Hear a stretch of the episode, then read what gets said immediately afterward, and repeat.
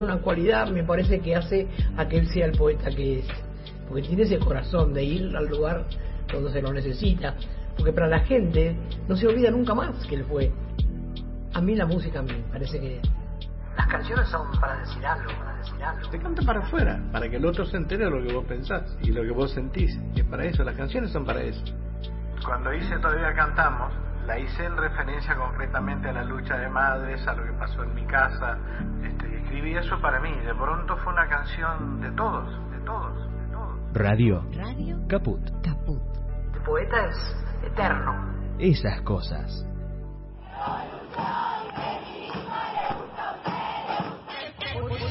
Por un feminismo en donde entremos todos. Código Transfeminista. Miércoles 21 horas. Por Radio Caput. Fíjate bien que querés quemar.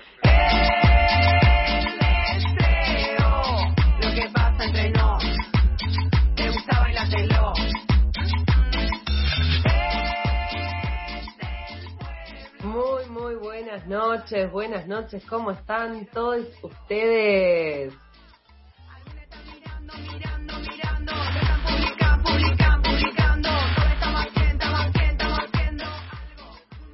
Bienvenidas, bienvenidos, bienvenidas a Código Transfeminista, el programa que sale los miércoles a las 21 horas por radiocaput.com.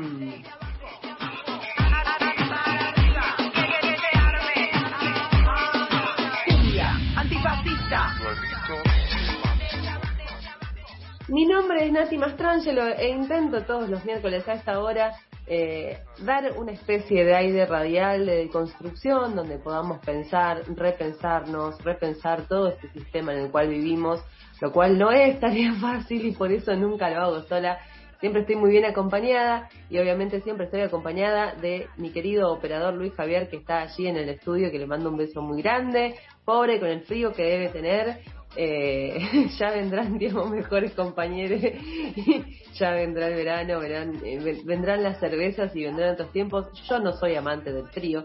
Y no sé si mi invitada lo es, ahora le vamos a estar preguntando de esta y otras cuestiones quizás un poco más importantes y menos triviales, eh, pero bueno, hay que hablar un poco de todo, porque es miércoles a las 9 de la noche y estamos todos descansados.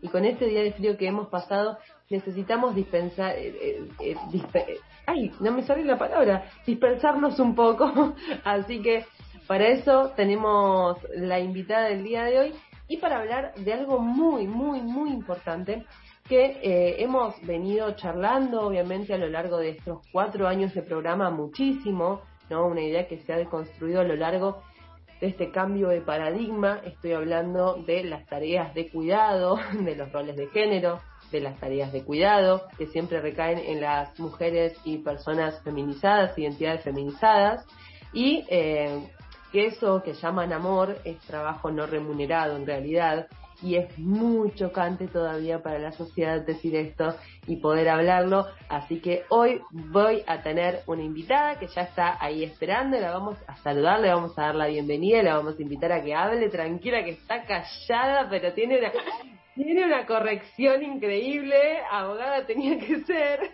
Qué bueno. Uno tiene sus vicios de profesión. ¿Cómo andas, Natalia? Buenas noches. Muy bien. No soy amante del frío. Detesto el frío, amo el calor. Yo con 40 grados soy feliz. Así que no estoy en mi mejor momento. Yo también, yo también, así que te entiendo el sentimiento. Un gusto saludar a María Emilia Carroza, ella es abogada previsionalista y vamos a estar hablando un poco sobre el acceso a la jubilación para mujeres por tareas de cuidados y en qué consiste y qué objetivos persigue, ¿no? Porque hay como hay una hay un manto de dudas, de, de, de, de disputas respecto de esto y lo que para quien, para algunas personas es justicia social y justicia feminista, para otras personas representa algo que no pueden concebir, que no pueden comprender cómo pueden pagarnos por aquello que supuestamente elegimos hacer, ¿no?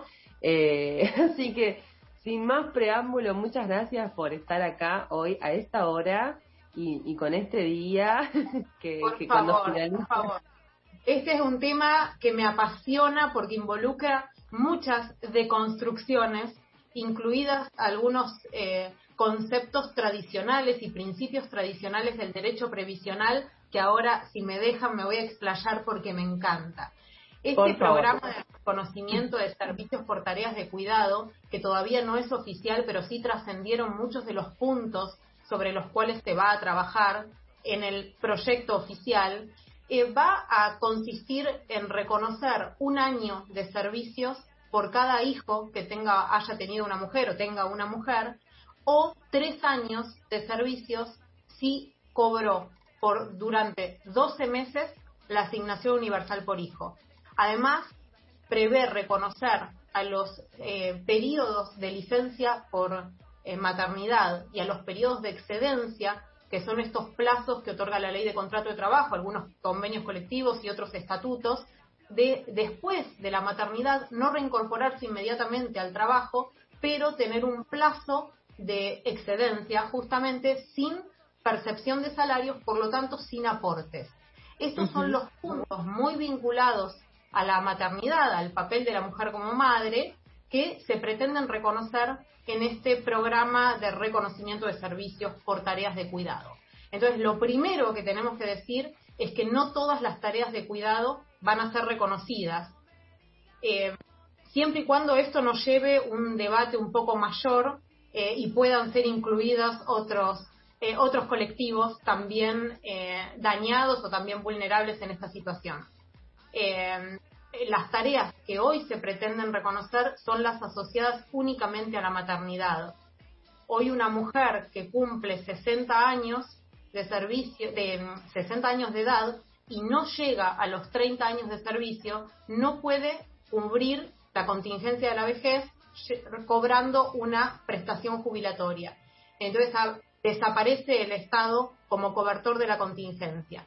Con esta propuesta, sumada a otra moratoria que existe para mujeres, que permite reconocer desde los 18 años de edad hasta el mes de diciembre del 2003, o sea, yo para que para que me sigan porque esto es para mí es tarea de todos los días, pero entiendo que es muy técnico.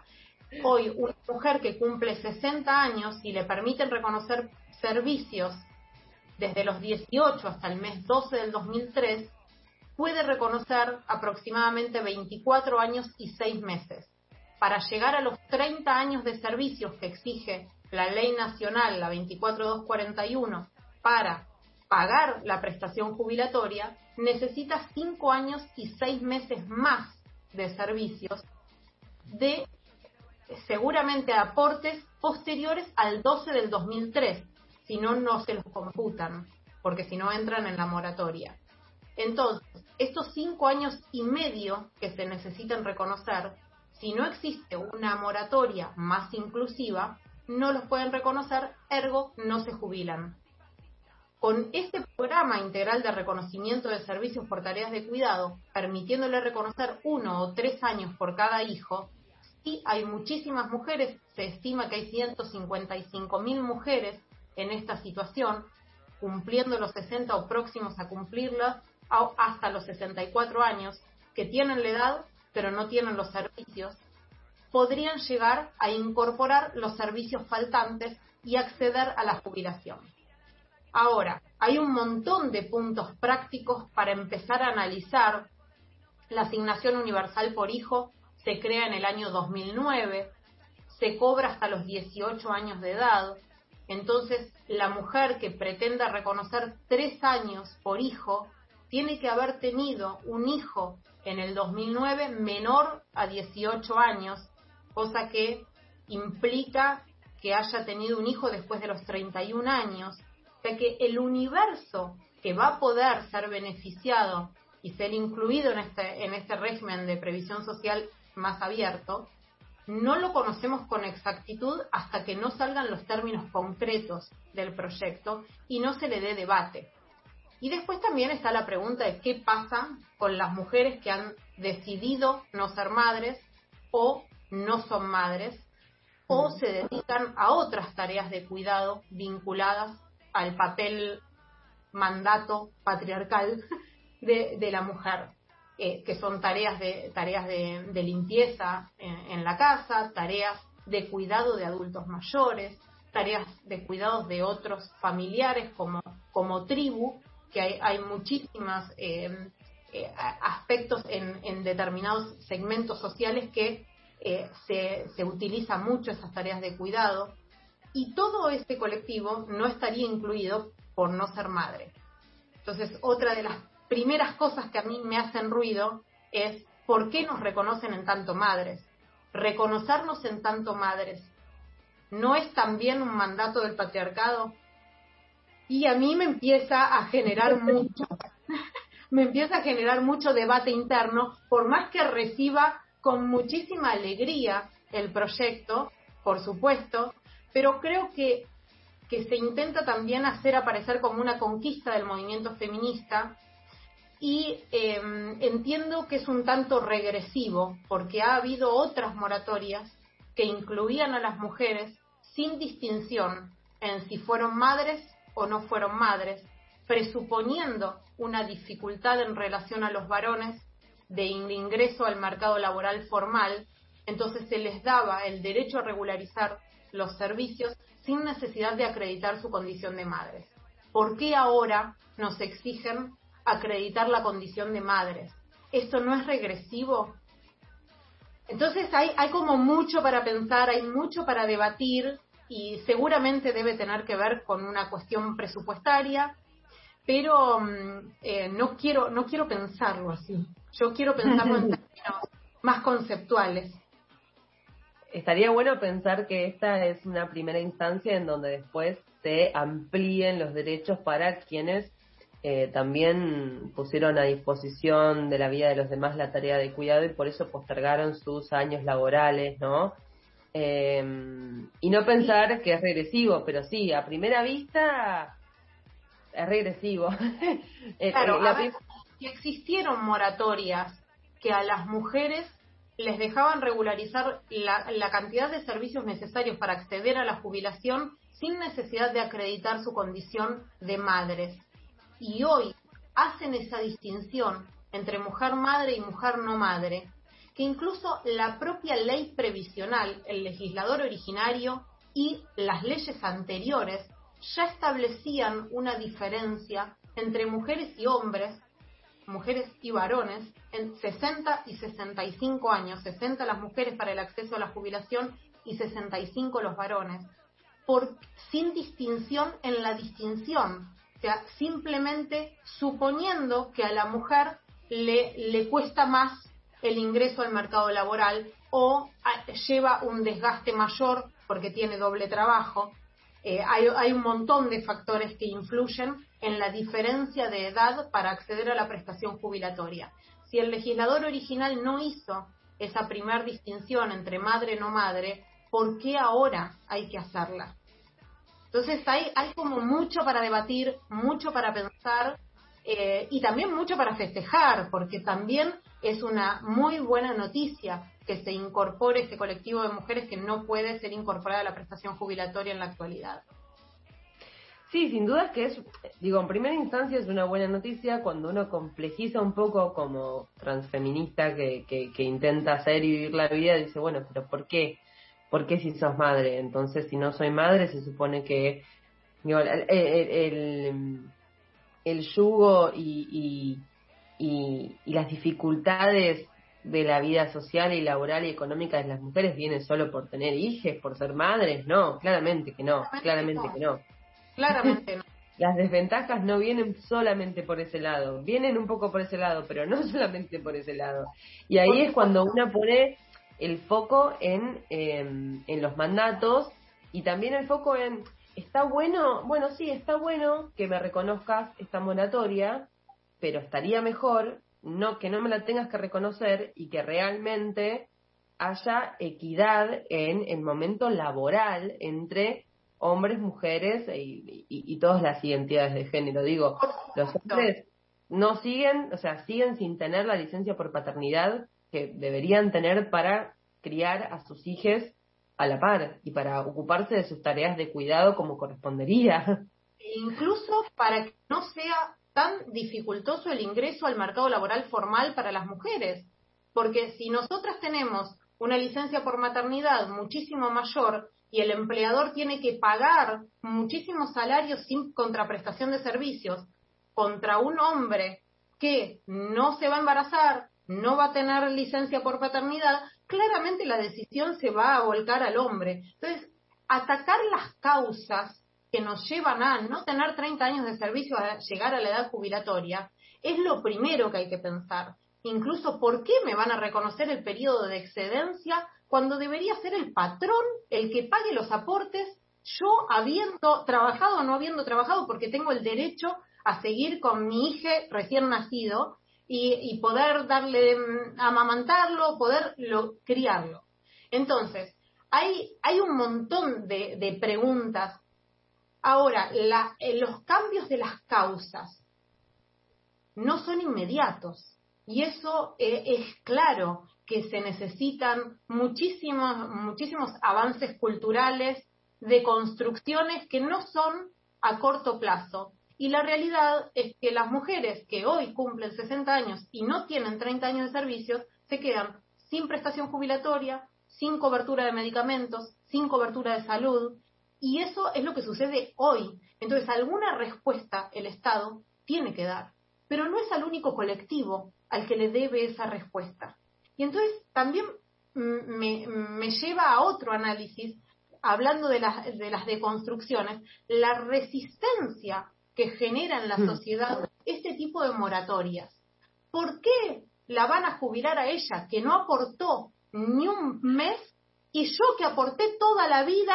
Bueno, ese tipo de resistencias yo entiendo que además de una base de egoísmo importante e individualismo importante, producto de toda nuestra, nuestra, nuestra formación cultural, hay un entendimiento de que los regímenes previsionales históricamente se rigieron por un principio de solidaridad intergeneracional. En la transición de el, eh, el ahorro privado y la cobertura pública de la contingencia de la vejez, se fue generando una suerte de el activo de hoy le paga al pasivo de hoy. Entonces el dinero de aportes de los activos debe alcanzar para pagarles a los pasivos. Este principio, que se llama solidaridad intergeneracional, es el que mucha gente tiene incorporado en, el armado de la concepción de las prestaciones contributivas. Ahora, hay un punto que es clave en todo esto, además lo ideológico, hay un punto normativo que es clave, que en el año 93, cuando se dictó la ley 24241, que creó el sistema de las AFJP y el sistema público de reparto del ANSES, se incorporó como régimen de financiamiento del ANSES a una carga impositiva que ronda el 28-30% de la recaudación de ANSES tiene origen impositivo. Este origen impositivo, ¿a qué nos lleva? E, esto claramente fue pensado para subsidiar a las AFJP, pero nosotros analizando, analizando ese componente impositivo, nos da la posibilidad de pensar que es la sociedad entera la que está aportando para el financiamiento de ANSES. ¿Por qué? Porque cada vez que voy a, cargar nafta, estoy pagando para la jubilación, cada vez que pago una parte del IVA porque compro un alimento, estoy pagando la jubilación. Entonces, las mujeres que no tuvieron trabajo en relación de dependencia, los varones que no tuvieron trabajo en relación de dependencia formal con aportes, ¿aportaron o no aportaron? Y sí, aportaron. Aportaron mediante el pago de impuestos. Entonces, ¿el ANSES debe cubrirles la contingencia de la vejez o los dejamos a la merced de la vida porque como les fue mal durante su vida activa y no tuvieron la suerte de tener un trabajo remunerado formal, entonces ahora que sigan sosteniendo las desventajas de su sistema. No. Es muy meritocrático aparte, ¿no? Digo, bueno, vos no tenés trabajo porque no querés. Vos no tenés aportes en blanco porque vos no querés. Está mucho también ese discurso de, no, no, es que eh, prefieren cobrar en, eh, eh, informalmente porque les conviene Para cobrar los planes. Sí. Hay cada discurso, es que Digo, cuando una se encuentra discutiendo que las tareas de cuidados son trabajo, eh, discutiendo los roles de género, lo- eh, eh, la equidad a la hora de criar, cuando uno se encuentra discutiendo este tipo de cuestiones que estamos discutiendo, realmente a mí me hace pensar que no estamos preparadas para esta discusión más profunda que quizás queremos algunas personas que ya saldamos esas discusiones y las dejamos atrás. Entonces pienso que la sociedad no tiene saldadas ciertas cuestiones y ciertos conceptos para poder avanzar hacia la raíz del problema. ¿No? Me pasa un poco, es- es un poco desmotivante, pero me pasa un poco eso. Digo, hay que seguir hablando de lo mismo porque aún un gran porcentaje de la sociedad piensa en la meritocracia, eh, y como quieras pensarla, digo, porque el otro día no me acuerdo quién escuchaba que ahora la meritocracia se disfrazó o se, eh, eh, o se usan los eufemismos espirituales también, ¿no? Como esto del universo, no lo tenés porque no lo querés en serio, porque no lo pedís de verdad. Digo, la culpa de la meritocracia se va colando en cada grieta del sistema que encuentra. Entonces, es complicado, ¿no? Dar estas batallas culturales para poder eh, llegar a estadios más ambiciosos, más Por eh, profundos. Por. Sí, yo, yo fluctúo entre el optimismo y el pesimismo en forma constante. Cuando escucho a mi hija de 10 años hablar de micromachismos que yo ni percibo, digo, vamos bien, vamos bien. Y después por momentos digo, no, estamos a años luz. Pero bueno, Y una de las hay cosas que, que hay que seguir. Y una de las cosas que vos decías es que la gente, la gente, qué feo decir la gente, ¿no? Pero bueno, la sociedad, en su gran mayoría, no se da cuenta, no percibe, no registra que está todo el tiempo pagando impuestos. Y somos, de hecho, una de las, de un- uno de los países que más impuestos paga y la sociedad no registra que esos son impuestos, que el 21% del IVA son impuestos, que cada vez que compra algo para comer está pagando un impuesto. Por supuesto, por supuesto, y, y bueno, y, también la, la discusión de qué se hace con los impuestos, el, eh, la aparición del Estado para la cobertura de los, de los derechos sociales. Yo hoy eh, estuve charlando con un colega tuyo y hablaba de la sustentabilidad del sistema. A mí me genera mucho rechazo pensar en un sistema previsional que deba ser sustentable, porque me lleva inmediatamente a, pensar que debe pagarse por sí mismo, entonces que el Estado puede estar ausente. El Estado no tiene que invertir en derechos sociales, así no alcanza el dinero, entonces dejamos a, dejamos a- a las personas mayores morirse de hambre. ¿Eso está bien? Entonces, si no está bien, porque ninguna persona con, con dos dedos de frente va a decir que está bien dejar a un adulto mayor morirse de hambre, o al menos no se van a animar a decirlo. Si Eso no te iba a decir. no se van a No animar. para decirlo, pensarlo lo piensa. Pero si no está bien, entonces, ¿qué hacemos con ellos? ¿Qué hacemos? El Estado tiene que estar, tiene que intervenir, y tiene que intervenir mediante estos, estos programas de cobertura de derechos, de, cobertura de contingencia, la contingencia de la invalidez, la, contingencia de la vejez, la contingencia del desequilibrio económico producido por el fallecimiento de un miembro de la familia que aportaba económicamente a- al producto de la familia. O sea, hay, hay un montón para discutir, pero hay mucha resistencia en la cobertura de los derechos sociales. Está siempre presente eh, el tema privado, que es, yo creo que es una derivación de, de, la concepción del ahorro, porque no, no puede ser tan egoísta un ser humano. Sí, el tema es que eh, creo que está atado a un modelo liberal, neoliberal, que eh, justamente lo replican los medios hegemónicos porque sé en dónde estuviste hablando y me imagino con quién estuviste charlando sobre esto y te quedaste angustiada, pero lamentablemente eh, responde a intereses neoliberales que eh, registran al Estado como una suerte de empresa en lugar de Estado, porque este discurso que tiene la sociedad en donde los impuestos no tienen que volver a ser volcados en la sociedad y en los que menos pueden, evidentemente responden a, eh, el esta- a, la idea de que el Estado es una empresa privada. Por supuesto. Y, y, se, y se acepta sin ninguna, sin ninguna, eh, nada a un subsidio a una exportación.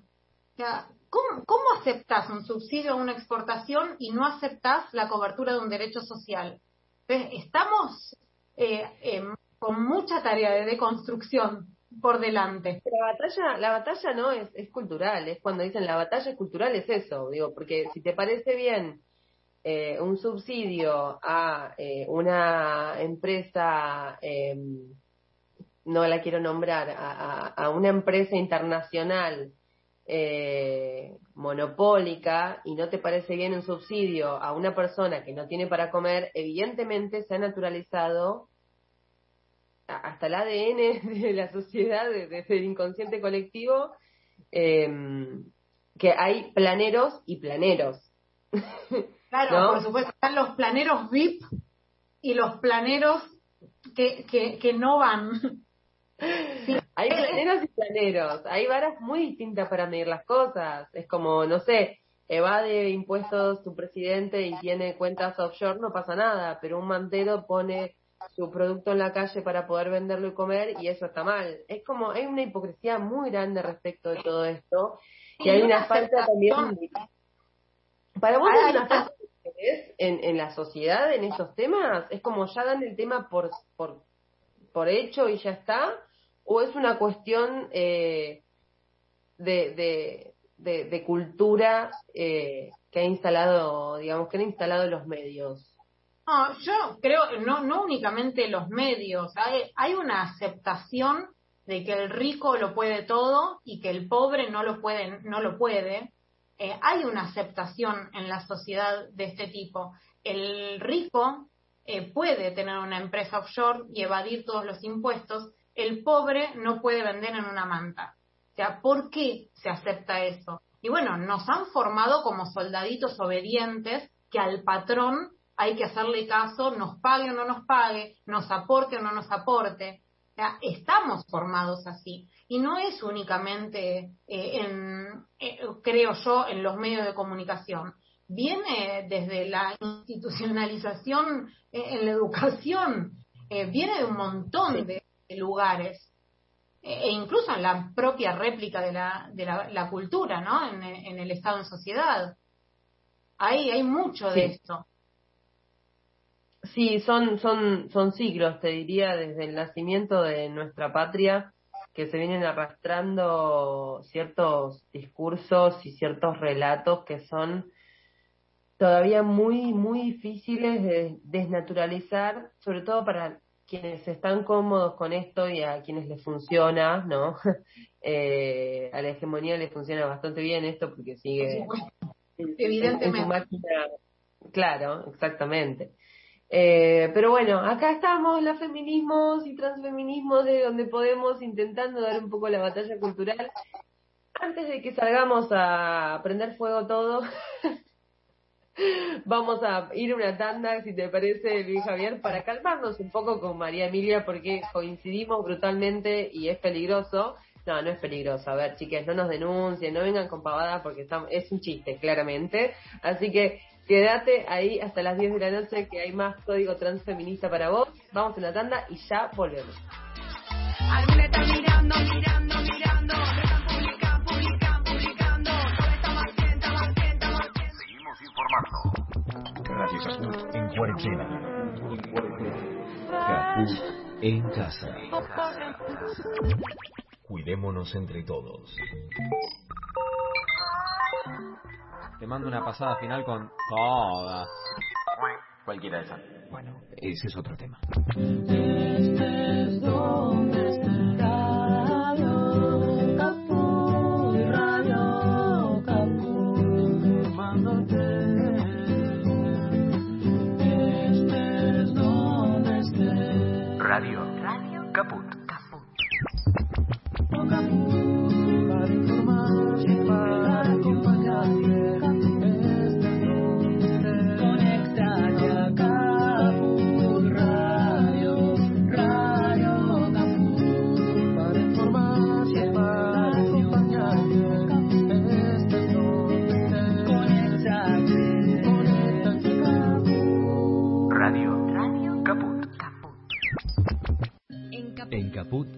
El expresidente de Uruguay, José Pepe Mujica. pasan cosas. Es un momento de cooperar, de juntarse, de aguantar la solidaridad. Lógicamente cuando las papas queman, los hombros más fuertes den una mano a los más débiles. La solidaridad no es una cuestión de limosna espontánea. La solidaridad tiene que ser una política en este momento. Es momento de cooperar y creo que hay que llamar a que los hombros más fuertes den una mano a los más débiles. Radio. Caput. Se tendrían que sentir orgullosos de poder contribuir. Esas cosas. Ahora operar con cheques puede ser más cómodo. Llegó eCheck Credit Cop, un medio de pago completamente electrónico con el que podés emitir, endosar, depositar y descontar. Banco Credit Cop Cooperativo. La banca solidaria. Cartera comercial. Más información en www.bancocreditcop.com. Porque la marea violeta y verde no va a parar hasta que arda. Código Transfeminista.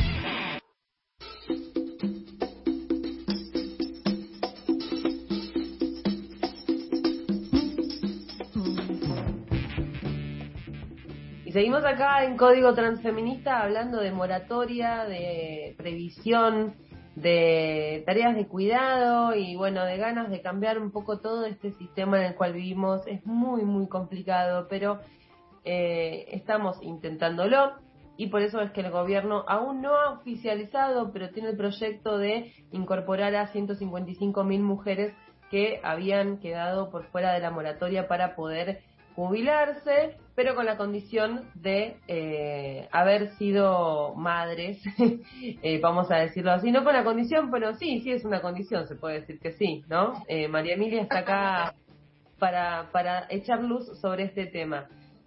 Bueno, estamos hablando con María Emilia Carroza, que es abogada previsionalista, y yo pensaba recién en el corte, ¿no?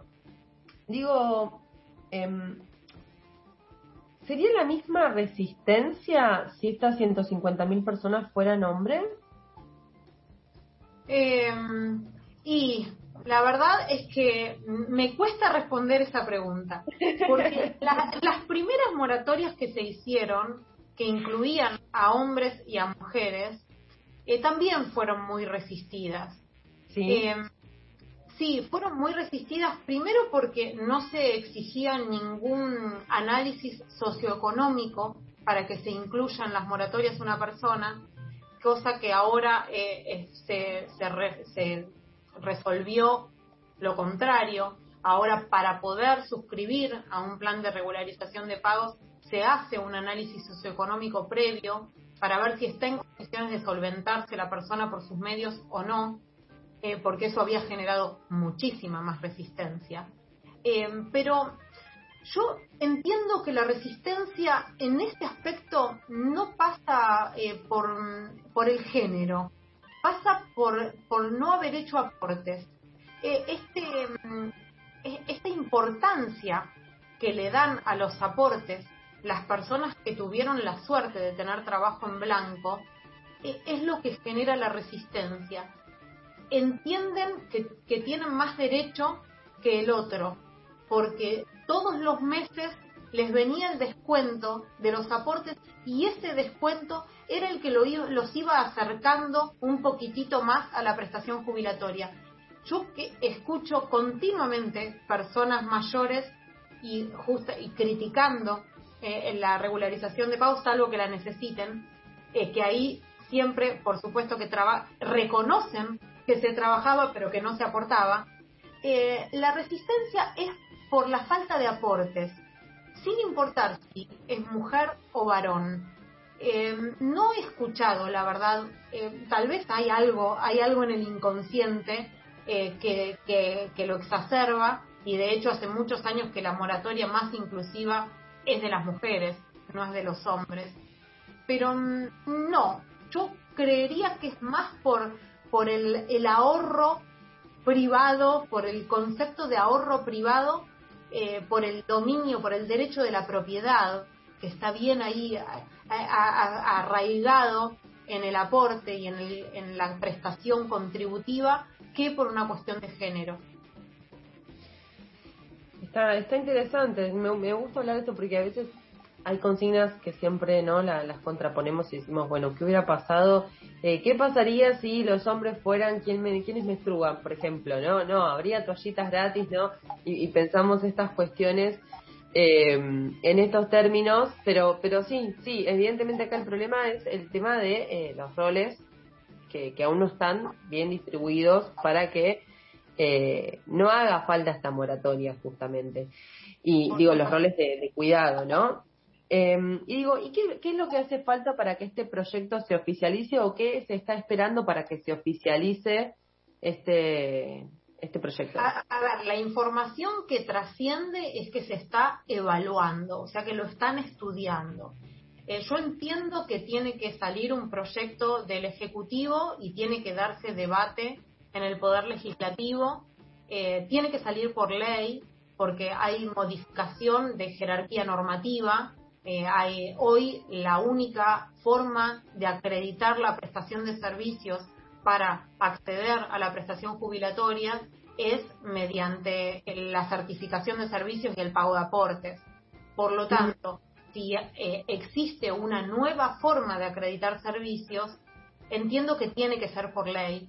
Y la verdad es que a mí, eh, en lo personal, además de, de que entiendo que es constitucionalmente obligatorio hacerlo por ley, me parece que eh, eh, sería muy útil que se dé debate a esto y que se escuchen a otros colectivos también con dificultades en el acceso a la prestación jubilatoria, eh, que hay, hay, hay colectivos que tienen aún mayores dificultades que las mujeres para, para acceder al mercado laboral formal y tener aportes y ellos siguen quedando a la deriva. Entonces, eh, entiendo que estaría muy bueno además tener debate, además de que sea constitucionalmente obligatorio en mi punto de vista, eh, me parece que sería mucho más rico dar un debate y mejorar el programa y ampliarlo. Esto tiene que tender a ampliarse. Los derechos sociales tienen que ser lo más inclusivos y universales posibles. Pero entonces la asignación universal por hijo, que es lo que eh, dictamina si recibís este, si, si entras dentro de esta moratoria o no, debería ser también para personas eh, que se hagan cargo de tareas de cuidado que no sean hijos, hijas, hijes. Sí, seguramente, seguramente eh, es una como una forma de entender un salario a una tarea no remunerada. La, no sé si les comenté recién, la, la asignación universal por hijo se creó en el año 2009. Eh, va a ser bastante difícil encontrar mujeres de 60 años que cumplan 60 años que en el 2009 hayan tenido un hijo menor de 18 años para percibir la UH. Claro. Entonces, también los términos prácticos de este programa también nos van a dar mucho para pensar y mucho para debatir. Eh, pero sí, es, eh, me parece que está muy bueno pensar en una asignación universal por tareas de cuidado más allá de la maternidad. Los quiero ver en ese debate, ¿eh? Muy buena idea. Nos encantaría, a nosotras nos Ojalá que le escuchen, ojalá que le escuchen. Pero si dijeron las atrocidades que dijeron en el, en el Senado eh, cuando se tuvo que discutir el aborto legal, seguro y gratuito, imagínate lo que podemos llegar a escuchar Es divertidísimo por no llorar. con un debate de esta índole, ¿no? O sea, debe- va a ser algo fuerte. Ahora, tengo una pregunta. Las em, Este tipo de proyectos anteriores han pasado por, por el legislativo. Eh, digo, Sí, las sí. moratorias anteriores también todas, todas las que incluyeron. Todos los planes de regularización de deudas que estuvieron vigentes y que están vigentes pasaron por el legislativo, tienen jerarquía de ley. Eh, así que mm, entiendo que tiene que tener la misma jerarquía, pero por una cuestión básica del régimen previsional, de cómo está estructurado. Eh, tiene que tiene que pasar por ley por el legislativo y creo que sería eh, muy constructivo muy valioso eh, dar debate Sí. lo más rápido posible igual no porque en el mientras tanto la gente no se puede jubilar En una pandemia, además. sí y sin posibilidades de ingresar a ningún tipo de trabajo formal o informal clara, claramente, claramente. Bueno, ¿qué te parece, María Emilia? Te invito a escuchar un tema de Miss Bolivia y si la gente tiene preguntas nos puede mandar un mensaje al 1165164446. Ahí Luis Javier las va a estar escuchando eh, y, y reenviando para que yo las pueda hacer a María Emilia. Y bueno, si no tienen, escuchen la canción y ya volvemos con más Código Feminista.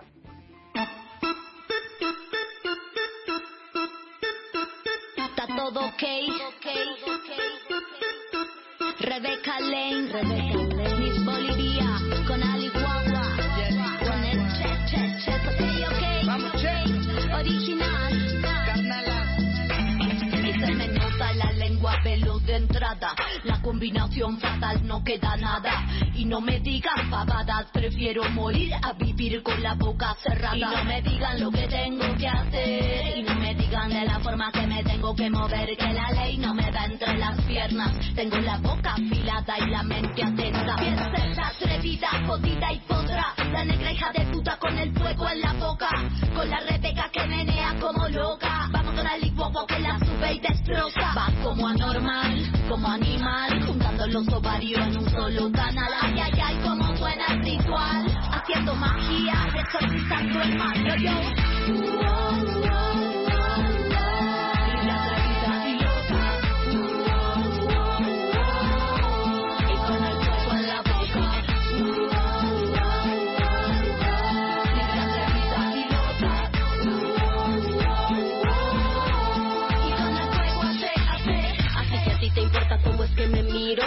Con la blusa se me sale el ombligo. Si estas panties me quedan muy apretadas. Si mi cabeza siempre está despeinada. Que si traigo muy corta la falda. Que si bailo como me da la gana. Que las ladies no usan malas palabras. Que la mente y la boca cerrada. Solo la abres para hacerme mala fama. Lo que pasa es que no estoy acomplejada. ¿Cómo crees que te ves siendo con otra ¿Te sientes libre? Libre la que ríe, la que gime, la que grite, la que baila, la que goza, la que explota, la que brilla porque no le importa y no corta las balas a otras.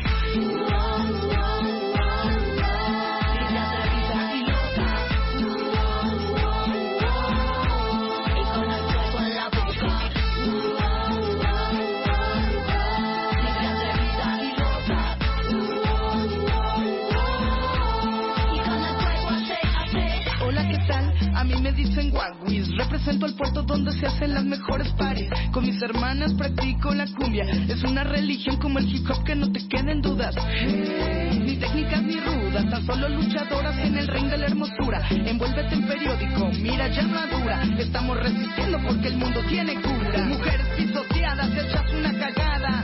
Pasan los siglos y seguimos basureadas, esclavas de la puta manada. Y si decimos algo, somos brujas y malvadas.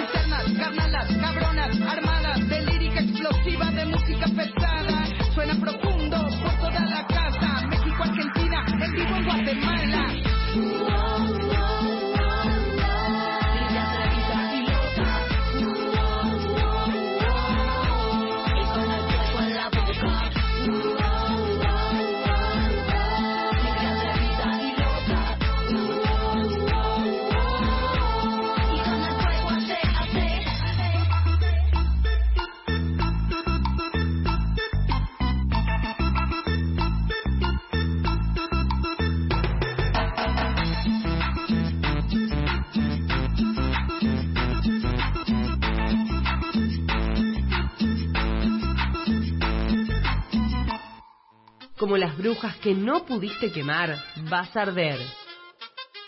Código Transfeminista.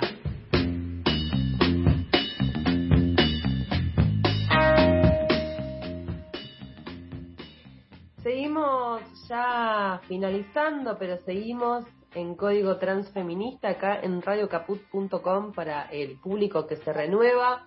Estamos hablando con la abogada previsionalista María Emilia Carroza sobre eh, aportes y previsión social eh, y sobre el proyecto que tiene eh, el Estado de incorporar a 150.000 mujeres eh, que no tienen los años correspondientes para poder jubilarse, incorporarlas eh, reconociéndoles los años de tareas de cuidado como madres. Muy importante este detalle eh, que estuvimos hablando el día de hoy. Bueno, María Emilia, la verdad clarísimo, ojalá este debate se dé. Eh, no sé si vos conocés los plazos en los que se va a estar dando, si todavía, eh, digo, trascendió algún tipo de fecha, de, de... Lamentablemente no, no, no hay ningún trascendido. Lo único que se que trascendió es que lo están evaluando. Eh, ya lo, lo lanzaron como propuesta, pero todavía no, no tiene estado legislativo ni está el proyecto oficial dando vueltas. Así que eh, no se saben los plazos. Esperemos que sea lo más rápido posible, ¿no? Porque toda esta gente mes a mes sufre daños. Sin dudas, sin dudas. Y te quería hacer una última consulta. Nosotras tenemos ah, de amiga a Eva Saco, no sé si quizás eh, la conoces, a, a- a la economista Eva Saco, es amiga de la casa, y en un hilo donde ella explicaba esto, había comentado em, que eh, se, digamos que según una estimación de- del CEPA, del Centro de, Estudi- de Estudios eh, CEPA, en 2019 había 500.000 mujeres entre 55 y 59 años sin posibilidad de jubilarse. Y ahora ANSES, bueno, reconocería estos tres años de aporte por cada hijo o hija que haya tenido una mujer al momento de jubilarse. Y lo que agrega, eh, dice que supuestamente eh, las moratorias en su momento fueron un gran avance, que es lo que vos comentabas, pero implicaban una decisión discrecional de las autoridades. Eh, y esto aportaría, ¿no? Eh, como un velo de tranquilidad sobre el derecho a, a un retiro eh, con una vida digna, básicamente. ¿Por qué está, por qué, por qué dice esto de discrecional, digamos? Eh, ¿Esto era así? ¿Tenés A ver, idea a qué se refiere? Los términos normativos del- de, las moratorias que existieron, eh, la verdad es que estaban bastante claros. Eh, de hecho, había un, había posibilidades a, a lo largo de, de los años, ¿no? Eh, existieron muchas moratorias, eh, sobre todo desde, desde la asunción de Néstor Kirchner al gobierno, empezó a haber cada vez mayores moratorias con mayores posibilidades de ingreso y los términos eran muy claros desde los 18 años de edad o desde la creación de la, cuen- de la caja de autónomos en el momento, en 1955, ya que quienes habían cumplido 18 años de edad antes de esa fecha no podían desde los 18, y hasta el mes 9 del 93 en un caso, el mes 12 del 2003 en otro caso.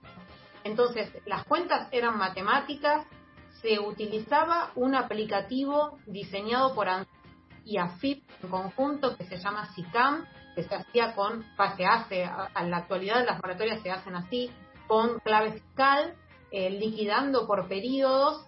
Eh, lo discrecional en una primer época pudo haber sido la asignación de turnos para el ingreso de la, de la solicitud de la prestación jubilatoria.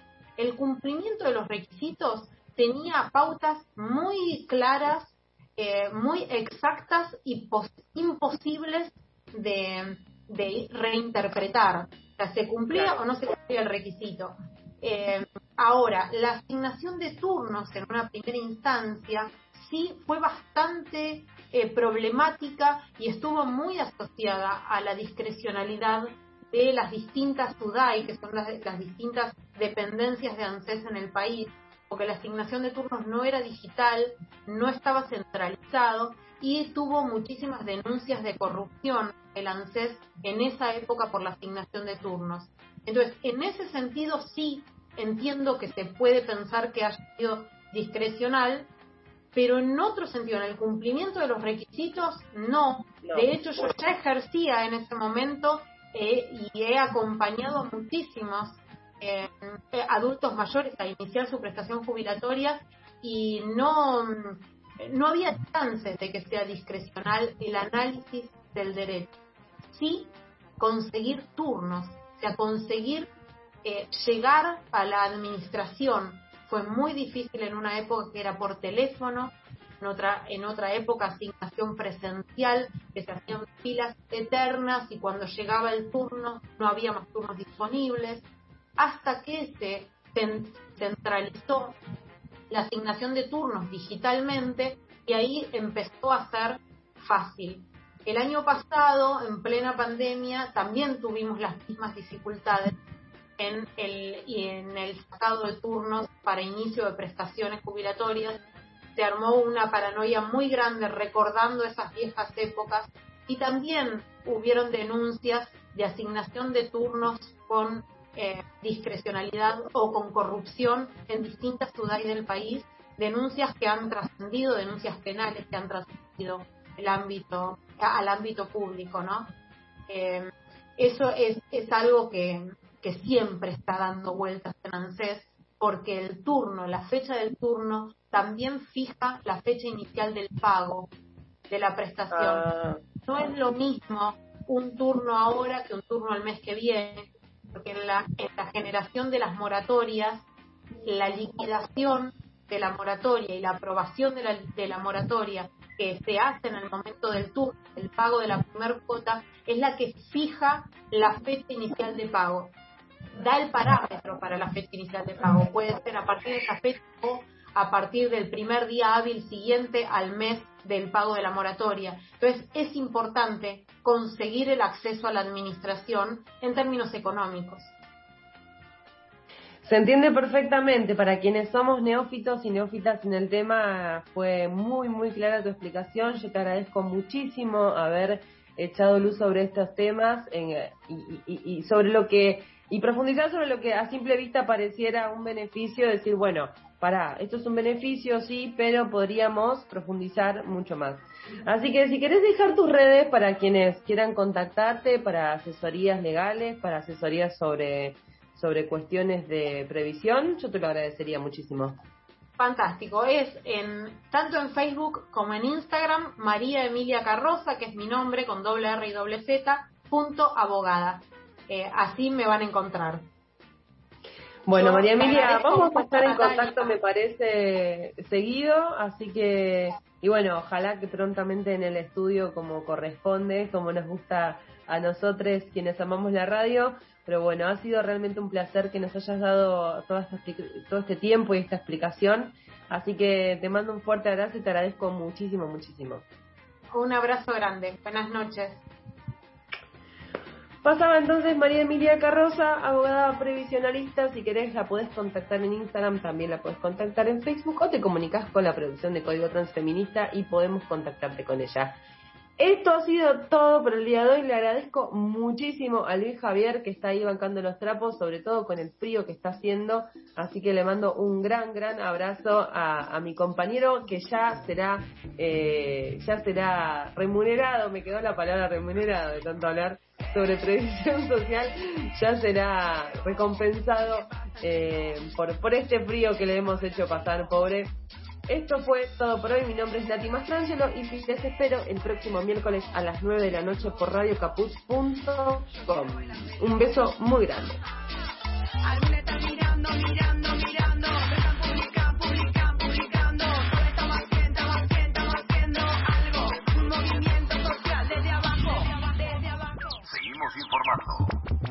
Informando. Radio Caput en cuarentena. Caput en casa. Cuidémonos entre todos.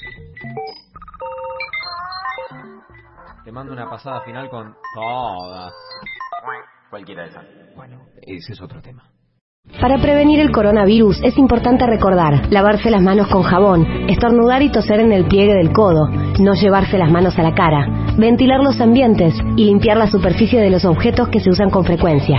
Ante síntomas como fiebre con tos, con dolor de garganta o con dificultad para respirar, y si estuviste en contacto con un caso confirmado o con personas que llegaron de países con circulación del virus, no te automediques y consulta el sistema de salud, preferentemente por vía telefónica. 0800-222-1002. Argentina Unida, Ministerio de Salud, Argentina Presidencia. Te proponemos un ejercicio. Pensa en un argentino o argentina. ¿Cómo se llama? ¿Dónde vive? ¿Cuál es su árbol genealógico? ¿Y cuál es su color de piel?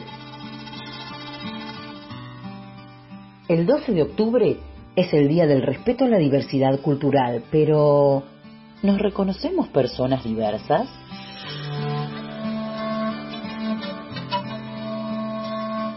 Cuestionar nuestras ideas sobre la conformación étnica y racial de la Argentina es un camino para celebrar la diversidad cultural. ¿Y ahora? ¿Cómo es ese argentino o argentina que te imaginas?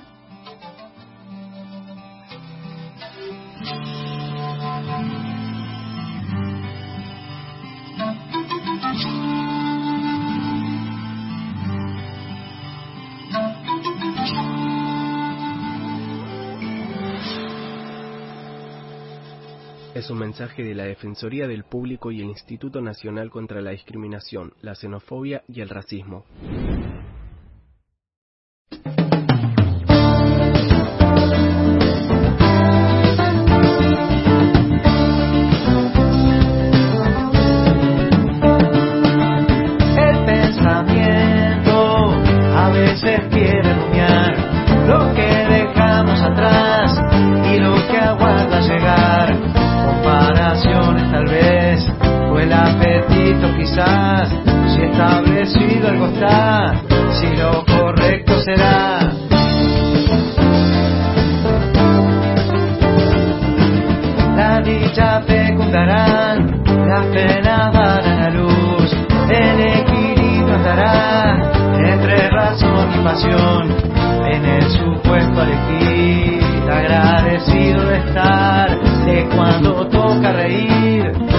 Cuando toca remar, pocos casilleros avanzamos cuando está cargado el dado, solo nos queda aceptar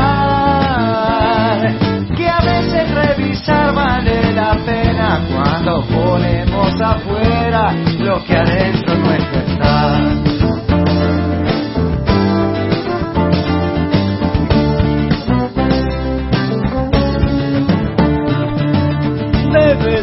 Cuando partir para de cerca mirar.